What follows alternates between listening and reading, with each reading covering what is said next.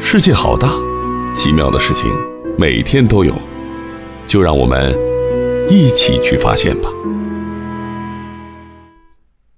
在咱们专栏里，我给你讲过不少鲸的故事。我们讲过抹香鲸，讲过大赤鲸，讲过鲸的厕所，也说到过世界上最大的蓝鲸。今天要讲的也是鲸，不过不是你想的那个庞然大物的鲸，而是个子比较小的鲸。鲸这一类动物大概分成两个群体，一个群体非常大，它们的嘴里都不长牙齿，而是长着非常密集的像是胡子一样的东西。是的，你没有听错，它们不是在嘴巴外面、嘴唇上长胡子，而是在嘴巴里面长胡子，叫鲸须。须就是胡须的须。它们吃的东西呢，绝大多数是小鱼小虾和一大口水，然后靠着鲸须把水滤掉。就能饱餐一顿了，因为有鲸须，所以这一类鲸被称为须鲸。不过呢，我们今天要说的不是须鲸，而是另一类齿鲸。齿鲸顾名思义就是长着牙齿的鲸，牙齿不能拿来滤水，所以它们也没有办法靠吃小鱼小虾过日子，而是要猎杀比较大的海洋动物。有些吃鱼，有些吃大型鱿鱼，有些要吃海豹、企鹅。有些甚至要猎杀其他种类的鲸，齿鲸里面有的个头很大，抹香鲸就是一种大型齿鲸，但是也有一些齿鲸个头相对来说比较小，比如说各种海豚。没错，海豚就是鲸里面的一类。海豚，你听名字就知道了，主要是生活在海里的。不过这一类动物当中，也有一些不生活在海里，而只生活在。大河里，这样的豚有四种，南美洲和亚洲各有两种。南美洲的两种分别生活在亚马孙河和拉普拉塔河，叫亚马孙河豚和拉普拉塔河豚。亚洲的两种分别生活在恒河和长江里，恒河的那个叫恒河豚，长江的那个叫白鳍豚。白鳍豚的名字，哎，得好好说一下，很多人都会搞错这个白鳍豚的名字。在我小的时候，人们总是把这个动物的名字写成白鳍豚，鳍是鱼鳍的鳍，水生动物嘛，用这个鱼鳍的鳍好像也是很好理解的事情。但问题是，白鳍豚并不是说只有鳍是浅色的，它浑身上下颜色都偏白花花的。现在大家知道了，别说字儿了，连读音都错了，不是鳍，是鲫，写起来呢是既然的既，下面加一个鱼字。白鳍豚，白是说颜色浅，豚是说动物的种类，那鲫又是啥意思呢？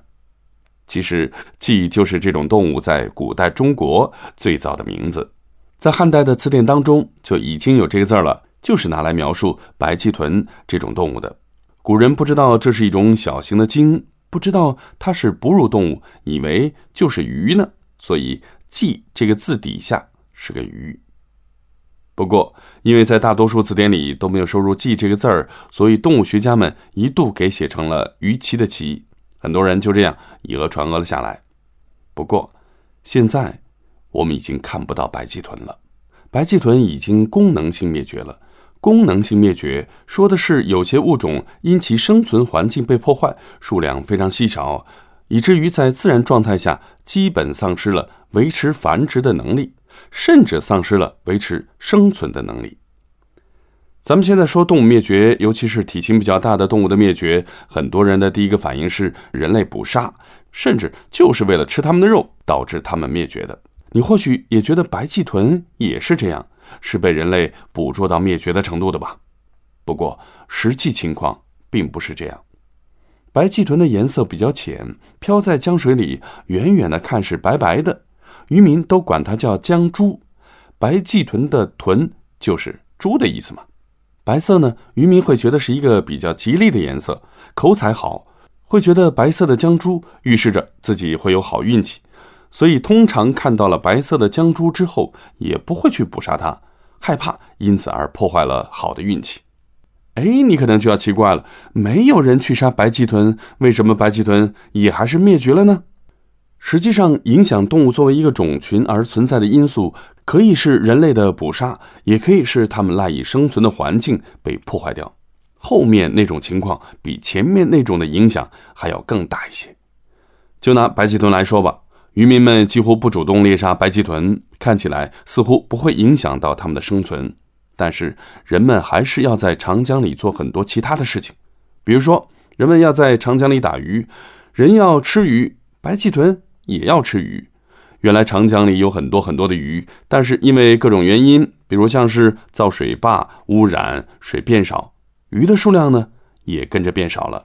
渐渐的，渔民们在长江里就打不到多少鱼了。鱼少了，白鳍豚的食物也不够了。更重要的是，捕鱼的行为会误伤白鳍豚，拖网就经常会缠住白鳍豚，并最终导致它们死亡。此外，作为一种哺乳动物，白鳍豚是需要常常浮出水面来呼吸的。但长江上来来往往的各种船，给它们带来了很大的风险。一旦被轮船的螺旋桨打中，即使不死，也会受非常严重的伤害。更要命的是，我们对白鳍豚了解的很少。水生的动物藏在水里，科学家们很难观察到。人类饲养过的白鳍豚也没有几头。其中最有名的是奇奇，奇是三点水一个其他的奇，起这个名字很重要的一个原因是，当时人们还管这种动物叫白鳍豚，那是三十八年前，也就是一九八零年被渔民捕捉到的，并且送给动物学家的。通过饲养和接触琪琪，科学家们终于可以近距离观察白鳍豚，了解它的习性。琪琪的存在给我们留下了很多宝贵的记录。不过，随着琪琪的年龄一点点变大，科学家们开始着急另外一件事情，得想办法让琪琪结个婚。你别看琪琪名字有点像是小姑娘，但其实她是雄性。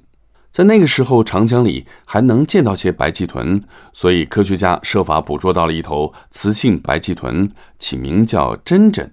琪琪和珍珍。一开始还挺陌生的，慢慢的就熟悉起来，感情也不错。只不过珍珍年纪太小，还没有到可以结婚的时候，他们俩的婚事儿就先耽搁了。可谁知道，真的像俗话说的“天有不测风云”，珍珍突然得了重病死了。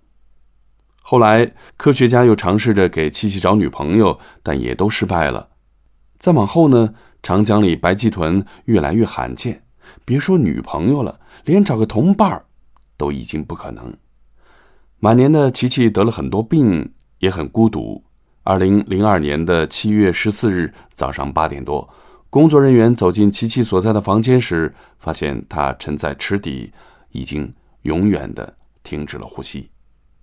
琪琪去世之后，人们为了纪念他。把它的形象放在了中国水生野生动物保护的标志上。之后，科学家们又组织过一些考察，但都没有发现白鳍豚还存在的确切证据。好了，除了白鳍豚之外呢，长江里还生活着另外一种鲸类。你知道另外一种鲸叫什么名字吗？它和白鳍豚有什么不同呢？你可以去网上找找资料去了解一番。最后。总结一下今天我们学习到的四个知识点：第一个，鲸分成须鲸和齿鲸两大类，齿鲸中的一些物种生活在淡水河流里，被称为淡水豚。现在淡水豚一共有四种，两种生活在南美洲，两种生活在亚洲，其中生活在长江里的叫白鳍豚。第二，白鳍豚曾经长期的被称为白鳍豚，这是一个错误的名字。鳍是古人对白鳍豚的称呼，这个字儿比较难写，也不太常用，所以以讹传讹的被错当成了鳍。第三，白鳍豚灭绝的原因是人类的活动。虽然渔民很少主动猎杀白鳍豚，但人类的活动导致了长江鱼类减少，白鳍豚食物匮乏。此外，人类捕鱼活动误杀白鳍豚，以及航船误伤导致白鳍豚数量下降。第四，琪琪是人工饲养条件下活得最久的一头白鳍豚，这是一头雄性白鳍豚。科学家曾经试图为之寻找配偶进行繁殖，但是都失败了。琪琪死于二零零二年。今天是博学陪伴你的第三百二十八天，恭喜你又收集了一个新的知识。下一期咱们继续研究。